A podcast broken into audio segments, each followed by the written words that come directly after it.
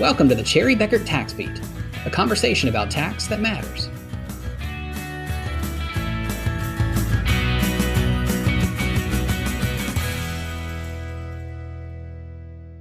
Welcome to the Cherry Bekaert Tax Beat podcast. Today is September 15th, 2021, and today's topic is tax highlights and surprises contained in the draft legislation language released earlier this week for the $3.5 trillion infrastructure bill, including proposed changes to the corporate tax rates, individual tax rates, more international tax changes, and a host of other provisions. Joining me today will be my lovely co host, Sarah McGregor from Greenville, South Carolina, and also Brian Dill, our international tax partner in Atlanta, Georgia. So, Sarah McGregor, how's life treating you? Life is great. I love having some final, um, at least legislative language to look at for uh, new tax law. That's very exciting. And did you have a rough September 15th deadline, Sarah? Uh, actually went relatively smoothly this this year, which I'm uh, very happy to say. Well, better, good for you, not so good for me. I'll just leave it at that. All right, so let's press on here. Uh, earlier this week, on September 13th, Congressman Neal, who's chairman of the House Ways and Means Committee, released preview language of the Build Back Better Act reconciliation bill, again informally referred to as the $3.5 trillion infrastructure bill. Subsequent to that, very shortly thereafter, I should say, the Joint Committee on Taxation also released scoring on the estimated budget effects of this proposed legislation. So many provisions in this draft are familiar to us from President Biden's earlier American Jobs Plan, American Families Plan, which were released March 31 and April 28th of this year, respectively, as well as the Treasury's Green Book, uh, which was released May 28th and gave a lot more uh, flesh and detail to the original plans. Proposed language gives us even more details into what we're looking going to be looking at. All right, so today we're going to focus our discussion on, on a wide range of selected highlights and surprises. Uh, we're going to do this in a survey style. We're not going to dive too dive too deep. We're going to save detailed analysis, you know, by topic for later podcasts. Um, but we'll try to give our ins, you know, insights on a broad range of the bigger ticket items. And a familiar caveat: uh, we're not going to be going directly into the spending side of this bill. We're a tax podcast, so that's where we're going to focus our attention. All right. So to start us off, Sarah, why don't you give a brief overview of where we are in the legislative process with this bill, as well as the one, the minor one trillion dollar infrastructure bill. So this bill, the 3.5 trillion reconciliation bill, uh, it right now is in the House Ways and Means Committee they are considering this bill. They are doing their markups or making changes to it, striking items, adding items. The committee itself is making changes to the draft that was proposed and presented by Representative Neal. At the same time, so it's still in committee, and their hope and plan is to have it out of committee and to the House members uh, by the 15th we'll see that's a that's a date they internally set. It's not a, um, a, a steadfast date, but the the plan was to hopefully have it out by this time. Um, then the House will be able to vote on it. Representative Pelosi has said that uh, she'd like to have the vote before the end of September thinking in terms of around the 27th. We'll see if everybody can make those goals. The 1.2 million dollar uh, trillion dollar infrastructure bill that has bipartisan support that came out of the Senate and is now in the House uh, would be voted on at the same time. So they'd like to see both bills passed by the House uh, it, by the end of this month. That's a lot to accomplish, a lot to to reconcile there. At the same time, once once it's through the House, it goes over to the Senate, and the Senate Finance Committee uh, w- will either introduce their own bills, take those uh, if there is a markup session, very similar to what is going on this week in the in the House Ways and Means Committee. They will be adding their proposals, making edits and changes to the version that, that would then be brought out of committee to the Senate floor to be voted on. Then, if there are differences between those two, the House version and the Senate version, there would be a reconciliation of those versions put together for final approval. Uh, this again is set so that the Senate can vote on a straight up majority, does not have to get a 60% uh, a 60 vote majority to win and pass this. It can be passed on a simple uh, 51 vote majority with the vice president casting that that 51st and deciding vote if it comes down to it. So there's still a lot of negotiation that needs to go on so that this uh, bill that comes out of the um, House Ways and Means Committee will be in a shape that can also get approval from the uh, uh, Democrats in in the Senate and get their votes. So much more to be done to, before these bills are finished, but it certainly is our first uh, real pieces of legislation.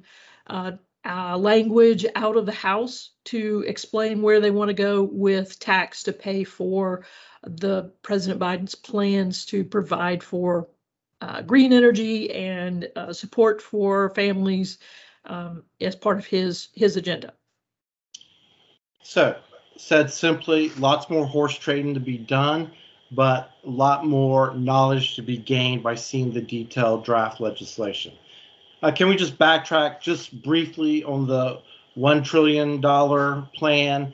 Um, there seems to be a lot of bipartisan support for that. We're caught up in a little bit of politics about how you get one bill without two bills at the same time. But uh, briefly, uh, your take on what are the major tax consequences uh, contained in that bill? Uh, there were not a, a, significant number of tax increases and, and items in that bill. It was really more designed towards spending. Uh, one of the areas that was focused on in there is the virtual currency and how more information reporting is going to be called for in that bill if it's passed as it is. That's caused some general uh, concerns in the uh, industry and among those as to how they're going to comply with those new rules. Um, but it's designed to help uh, provide more information and uh, squeeze that tax gap between the tax that taxpayers should be paying and what they are actually paying. And wasn't there also an ERC provision in there? That's right. That's right. The other is uh, that the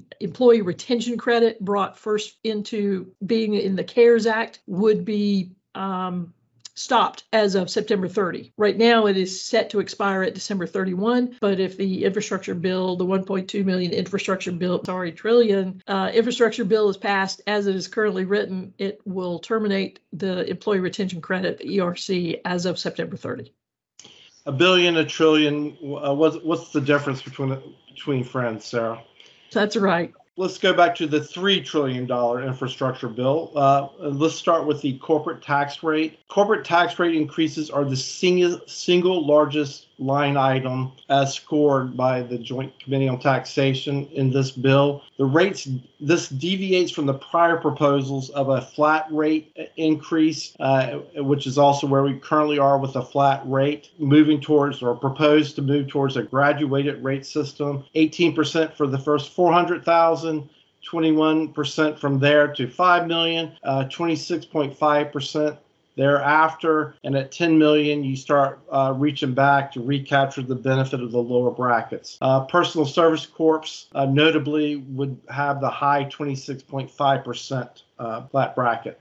All right, Sarah, what are your comments on this? Uh, well, it's certainly better than the 28%, which was originally uh, proposed by the American uh, Jobs Plan, and uh, is certainly also better than the 21% for those corporate entities earning less than uh, 400,000 of taxable income. So there's there's good on both ends of this. It does raise the overall tax rate uh, to 26.5, but that's still much better than where we started before TCJA at 34 or 35 percent and I'll just say it does seem a little more equitable uh, with this progressive approach uh, for the smaller taxpayers. So I, I, do I do like the addition of that into it. So let's move to high income individuals. Uh, large section of uh, provisions uh, aimed towards quote high income individuals. Uh, the series of these proposals are almost double the effect of the corporate tax rate increase when you take them together. The, to no surprise, introducing the highest bracket of 39.6, which is consistent with what we've been hearing. Uh, the levels 450,000 joint uh, for joint taxpayers, 400,000 for single, 12,500 for estates and trusts, effective uh, 2022. So, Sarah, what are, what's your take on these? Uh, what is interesting is that these rates are now the higher tax rate of 39.6 is applied at a level that is below where uh, the American Families Plan had proposed that. Under Biden's plan, it was going to start at around 500,000 for married filing jointly, and this drops it down to 450. So definitely and um, a surprise there that they're they're incorporating more taxpayers into this highest tax bracket. The other is the small gap between uh, single filers and married filers, only a $50,000 of income difference. And that uh, brings back in what many people would call a marriage penalty, that those who are married are paying at a higher overall rate than if uh, than two single people would be paying on the same same amount of taxable income. I agree. That seems uh, just seems unfair. Seems like that needs to be addressed. I don't know if that was an oversight or not, but uh, that it just doesn't seem like that's going to make it through to me. But all right, so let's uh, talk about capital gains. Uh, they've proposed a rate from 20 to 25 percent uh, for long-term capital gains, which by definition also captures qualified dividend income. Uh, so, what are your thoughts on that, Sarah? Uh, this is quite a relief to uh, just see an increase to only 25% versus going up to the highest tax bracket at 39.6. Uh, that's definitely going to be beneficial to uh, taxpayers who have those large term capital gains. Again, it's going to kick in those uh, that maximum rate is going to kick in at lower thresholds, but uh, at least we don't have to go to ordinary income tax rates. And and Brooks, I think you're going to mention that three percent um, surcharge a little bit later, but uh, that really needs to float in here too to be thinking about the overall tax rate and increase that that that an individual a high net worth earner is going to be looking at. Uh, kind of an interesting uh, play on the effective date on this. Uh, what do you see in that, sir? The effective date. That's a great question, Brooks. The Green Book that came out in uh, the late May, early summer suggested that the effective date would be back in April for this particular provision. Now, with this proposed legislation we have in hand, the 25% rate is effective after the date the legislation is introduced. That date appears to be September 13, the Monday when this draft reconciliation bill was presented to the House Ways and Means Committee for markup. This effective date is already passed as well and does not leave space for taxpayers to plan or take actions. Hopefully, this date can be negotiated and pushed back to January 1, 2022, when so many of the other rate increases go into effect. So capital gains rate also have a, a direct interplay with the carry interest rules. Um, so how do you see that happening? Right. So the carried interest rules, those are the for uh, partnership interests or other pass-through interests that that will qualify under this rule. Uh, they're changing for high income earners. It's going to move to from a three year required hold holding period to get the long term capital gains rates to a five year holding period to earn the capital gains rates. There are a couple of exceptions for real estate businesses um, and for smaller and, and those in the lower income brackets. Uh, they will not be back, continue with that three year holding. And there was a uh, what I call a sneak attack on uh, very popular Section 1202 provisions here. Uh, your thoughts on that? Uh, again, we're looking at those high income earners uh, and limiting the benefits that are under the tax law for them. There will be continue to be a 50% gain exclusion for all taxpayers, but the higher um, exclusions of 75 or 100% are not going to be available to taxpayers over earning um, more than $400,000 or $450,000 of income. And, and, and just to reset, 1202 uh, works with the sale of corporate entities in certain situations, uh, uh, reducing the gain. Uh, another thing that struck me in the capital gain sections here is that, um, and I think in a positive way, that the provisions, the punitive uh, provisions on like kind exchanges are not shown up here. So there's no provision in here to limit the availability of like kind exchanges uh, that we saw in some of the prior uh, proposals. All right, so uh, let's move on to net investment income tax. They've expanded that to business income, um, all business income for the most part, not in, in, addition to investment income if you're in this high income uh, individual category. So, exactly what does that mean, Sarah?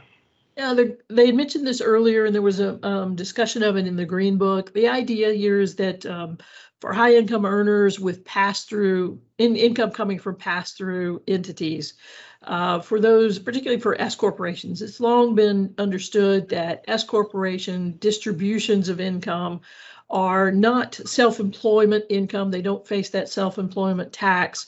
If you were not active in the business, you also did not you, you were subject to the net investment income tax. But if you were active in the S corporation business, then you were not subject to net investment income tax. So you were able to avoid what is essentially the Medicare tax portion that that uh, employees and self-employed uh, in, uh, individuals pay.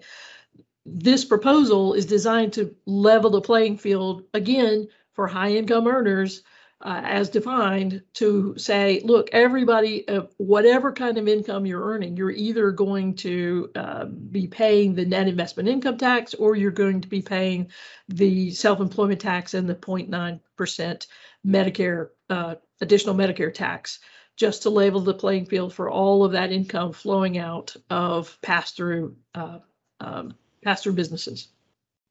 So I will just add there is a another surprise provision that was put in here, which is the ability for S corps uh, to have a tax-free reorganization within a temporary period to get to partnerships. So, kind of, um, if they're going to put this uh, put this penalty at the net investment income tax, they're allowing you to at least move back to a partnership uh, tax-free. So yeah, uh, that was only for uh, only for a limited number of S corporations have this, so it must be a special provision for someone.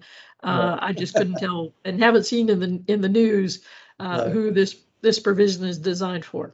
Yeah, sure. All right. So you know, one of the big things from tax reform was the Section 199 Cap A deduction, also called the 20% pass-through income deduction on qualified business income. Um, so they're basically disallowing this for the high income individuals. Sarah, you got a comment on that? That's right. This is going to be a real uh, penalty cost for those uh, pass through businesses that are turning out large amounts of income to their owners, or limiting that 20% deduction of the income and thereby reducing that uh, uh tax rate. So when you're looking at uh, these very profitable, uh, closely held businesses that are pass-through entities, the the owners are really going to be hammered. Uh, you've got an increase in tax rates. You've got limitation on the 199A deduction. You've got an increase in uh, the net investment income tax.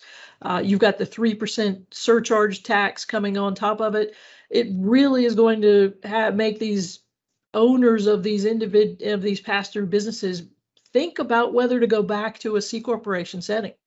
Uh, depending on whether you distribute out all the income or not, even distributing that out, you're back into a almost a common playing field now. So maybe you want to consider uh, looking at the C corporation setting for these kinds of uh, uh pass-through businesses that are throwing off income to higher high income earners.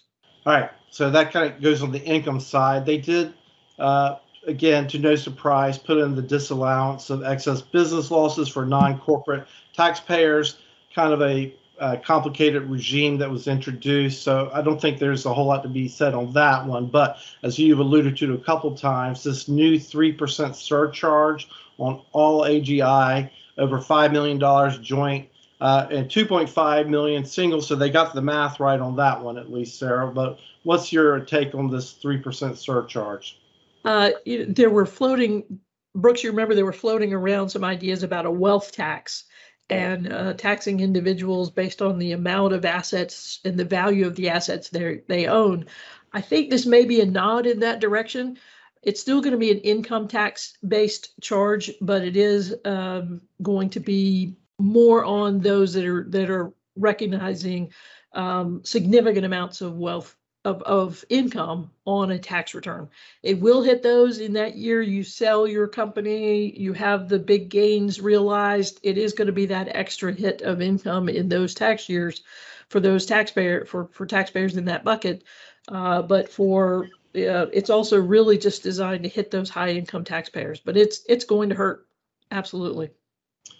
And speaking of the you know really wealthy, the high wealth group, uh, let me throw out a couple of the estate and gift tax provisions that showed up here. Um, they uh, went back and said we're going to uh, reverse the estate and gift tax uh, increased exemption and go back to the five million per individual. Uh, this gets away from a very complicated concept that they had introduced in some of the prior proposals of a capital gain on your income tax return at death and some other uh, trust scenarios, which was going to be very uh, complex to uh, to understand as well as from a practical uh, perspective implement. So going back to a traditional approach uh, and just moving the exemption down to five, five million. Uh, Sarah gets millions and billions and trillions. This is five million, Sarah. they also came out with two, I think, kind of surprises. Took a I call it taking a hammer. Uh, they got rid of the uh, valuation discount for non-business assets, uh, taking taking a strike at the uh, common family limited partnership technique to get a valuation discount on investment assets, and uh, also inclusion of assets that are in a grantor trust. And again, another very common estate device, intentionally defective grantor trust. Uh, any comments on these estate provisions, Sarah? I, I would say that um, with respect to the lifetime exemption, falling back from its current 11.7 million or 12 million dollars, whatever it is this year per person, uh, back to 5 million for those individuals who have not already taken steps to use those uh, amounts, they should really think about doing it, uh, doing something within those parameters.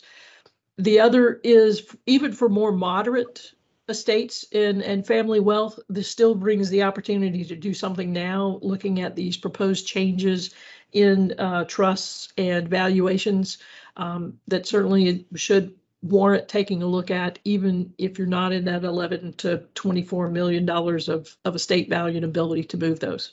So Brooks, there were some things going on in retirement plans, uh, both for for high net worth individuals with IRAs as well as for companies um, and and providing plans for employers. You want to highlight a couple of those? I mean, these rules get really complex, and it, uh, I can remember many years ago they kind of brought in some of these concepts. But if you're getting over $10 million in your retirement plan balances, uh, they're saying no IRA contributions, and even more problematic is a potential substantial, and I mean really substantial increase in required minimum distributions uh, each year. Uh, I again, this is going to be very complicated if it goes through on this, and the, just really some potential huge tax impacts for people who are fortunate enough to find themselves in those situations. Um, the other thing, uh, they eliminate or they're proposing to eliminate the backdoor Roth conversions. Uh, this looks like it has an effective date that's pushed out for a while. And it only apply for these high uh, for high income uh, taxpayers, but um, I would just say that's an extremely popular tech, technique right now. Uh, I think somebody has finally gotten smart up in Washington. Uh, every time they've tried to score some income to pass legislation, they make it easier to convert to Roth because you get a short-term pickup in income as people make their conversions. Uh, they give away so much on the back end, and I think now they're looking at it, you know, holistically in a much bigger picture and trying to take some of that back because there's huge leakage of tax that's going to go on as all these Roths keep continuing to uh, build up. Um, there are also a couple provisions limiting uh, the assets that you can own in the IRA even further, uh, narrowing down the definition of what who has a substantial interest down to 10% or being an officer. There's been a lot of fraud in this area through the years, so they uh, and abuse, I think. So they continue to clamp down on that. All right, Sarah. What about um, um, a couple other provisions here we will highlight before we get into the international section. Uh, for me, uh, a couple near and dear to my heart, a permanent extension and an increase in allocation for new market tax credits, uh, enhancements of the rehab tax credits. Um, they got hurt in the uh, Tax Reform Act. They're trying to give some of that back, and um, in the R&D tax credit space, a deferral in the requirement to amortize R&D costs as far as the uh, deduction side of it. Anything, any other ones out there for you, Sarah? Yeah, probably the most the most interesting one uh, is the one related to qualified conservation easements, and that it is applicable not today, not yesterday, and not in January, but all the way back to 2016 and 2018, a retroactive application of the limitation limiting deductions for qualified conservation easements to no more than 2.5 times the uh, investment. Um, this is again designed to curb an area that the IRS and Congress, members of Congress have thought to be abusive, uh, but it is very interesting that it is is going back with a retroactive application of this provision. Uh, one other area, there's been some changes again in the uh, uh, qualified plan area requiring more employers to have automatic contribution plans for their employees. Again, trying to build up those uh, retirement savings for all employees who are working and trying to get get as many employees as possible into those plans, along with some credits, increasing credits for employers to help them implement these plans. All right, so thank you, Sarah. Now we're going to move on to the international tax provisions with Brian. Um, so, you know, when we're looking at the scoring we've been talking about earlier, you know, international tax is one of the areas which is, is really providing a lot of the uh, revenue to offset some of the infrastructure cost. Uh, so, Brian, why don't you, you know, give your overview, you know, just a big picture overview on all these provisions, and then we'll get down into some of the uh, specific provisions. Uh, thanks, Brooks. I you know, it's it's very easy to understand rate increases and how that impacts. Um, but international is such a big revenue raiser, and I think people it's all in the details. So it's it's nice to get out of the trees and kind of understand what are they doing from an international perspective that's driving revenue raising. I think the big thing is they are um, continuing to narrow the ability for companies to earn money offshore in legitimate foreign subsidiaries without bringing that money back for taxation here in the US. And then on top of it, they are limiting your ability to get a foreign tax credit for taxes paid overseas. And so, what that really means is a corporate taxpayer that is thinking my rates are going to go from 21 to 28, or in the other bill to 26.5, with the credit disallowance and the way the rules work, you really could see your rates going from 21 to 40 to 45% on a global effective rate basis. And that's really the impact from an international perspective. So let's play uh, acronym uh, Jeopardy here. So we'll start with FDII. What's FDII? What's the elimination of FDII? What does that mean? FDII, or Foreign Derived Intangible Income, which the name doesn't even tell you really what it is, but the whole opportunity there was for exporters or companies that sold products and goods and services overseas to obtain a special deduction. Um, but what that's doing now is they're looking at repealing that deduction in the Biden plan um, completely or reduce a reduction.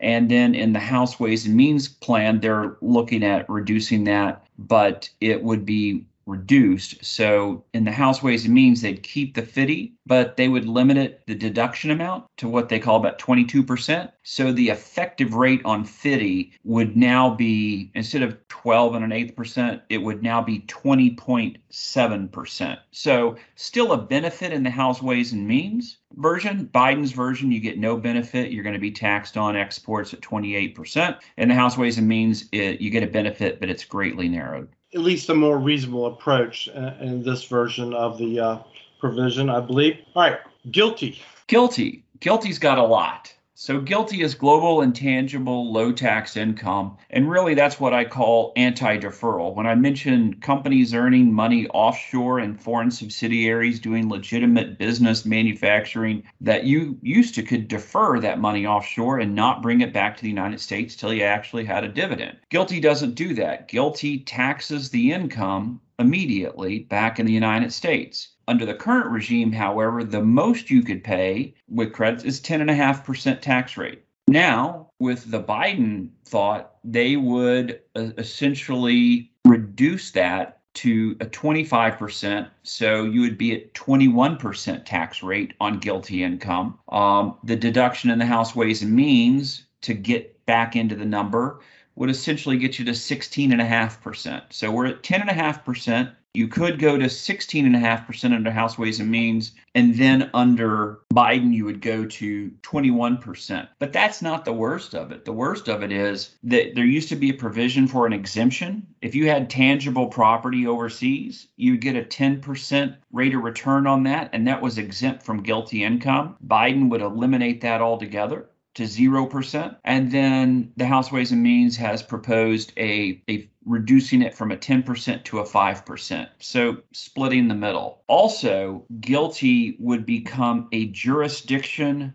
by jurisdiction test. So, for example, today, if you made money in Thailand, but you lost money in the UK, under the GILTI provisions, you would get to offset those two to come up with your net income. In the proposals, it would adopt a jurisdiction by jurisdiction approach. So if you made money in Thailand, you would get hit with the GILTI, and then the loss in UK would say stay stranded. So very deliberate there in their um, approach to not allowing you to do global averaging for your your income under GILTI. Um, in addition, they have imposed or want to impose what I call country by country foreign tax credits. So you would not be able to offset UK taxes against your Thai taxes when you calculate your foreign tax credit. And all that really means is further difficulty in the ability to get an offset against income brought back into the United States your foreign income. So it's just in a means of raising. And when you look at the scoring, that's what it is. It's a re- it's a revenue raiser. Um, you want to touch briefly on BEAT?